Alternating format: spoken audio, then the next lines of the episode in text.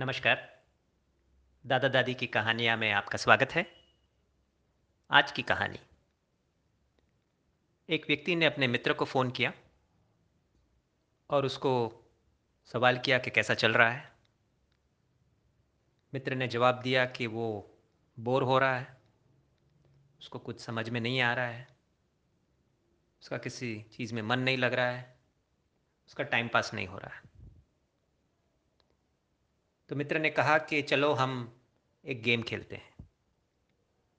उसने कहा कि कल्पना कर कि मैंने तुझे एक हज़ार चार सौ चालीस डॉलर दिए। और इस डॉलर से तुझे अपने लिए आज ही कुछ खरीदना है। अगर तूने ये आज खरीदे तो ये डॉलर है, नहीं तो कल ये कागज़ हो जाएँगे। तो आज तू अपने लिए क्या खरीदेगा? तो उसने कहा कि मैं अपने लिए कपड़े खरीदूँगा। फिर मित्र ने कहा कि कल मैं आता हूँ तेरे पास और और दूसरे एक हज़ार चार सौ चालीस डॉलर देता हूँ। और वापस यही कहता हूँ कि तुझे कल ही खरीदने हैं।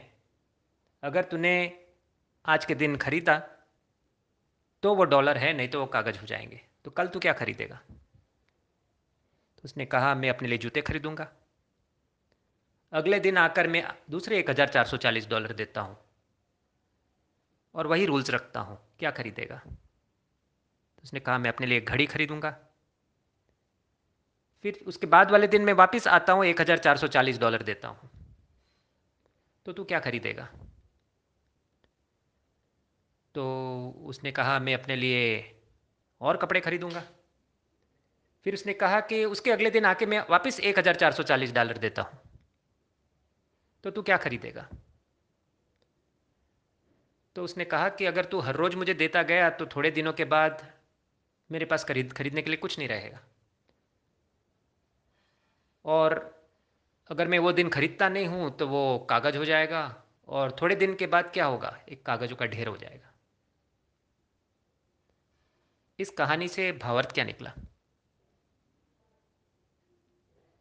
हमें हर रोज 1440 मिनट मिलते हैं।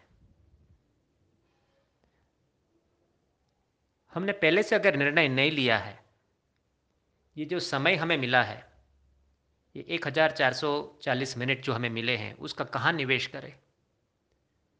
कौन से कार्य में इनको निवेश करें? आज के दिन में मुझे इस समय के साथ क्या करना है? पहले से अगर निर्णय नहीं लिया तो क्या होगा?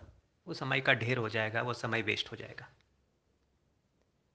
अगर ये कहानी अच्छी लगी है तो थम्स अप दीजिए। और ज़्यादा से ज़्यादा व्यक्ति को इसको फॉरवर्ड कीजिए। नमस्कार।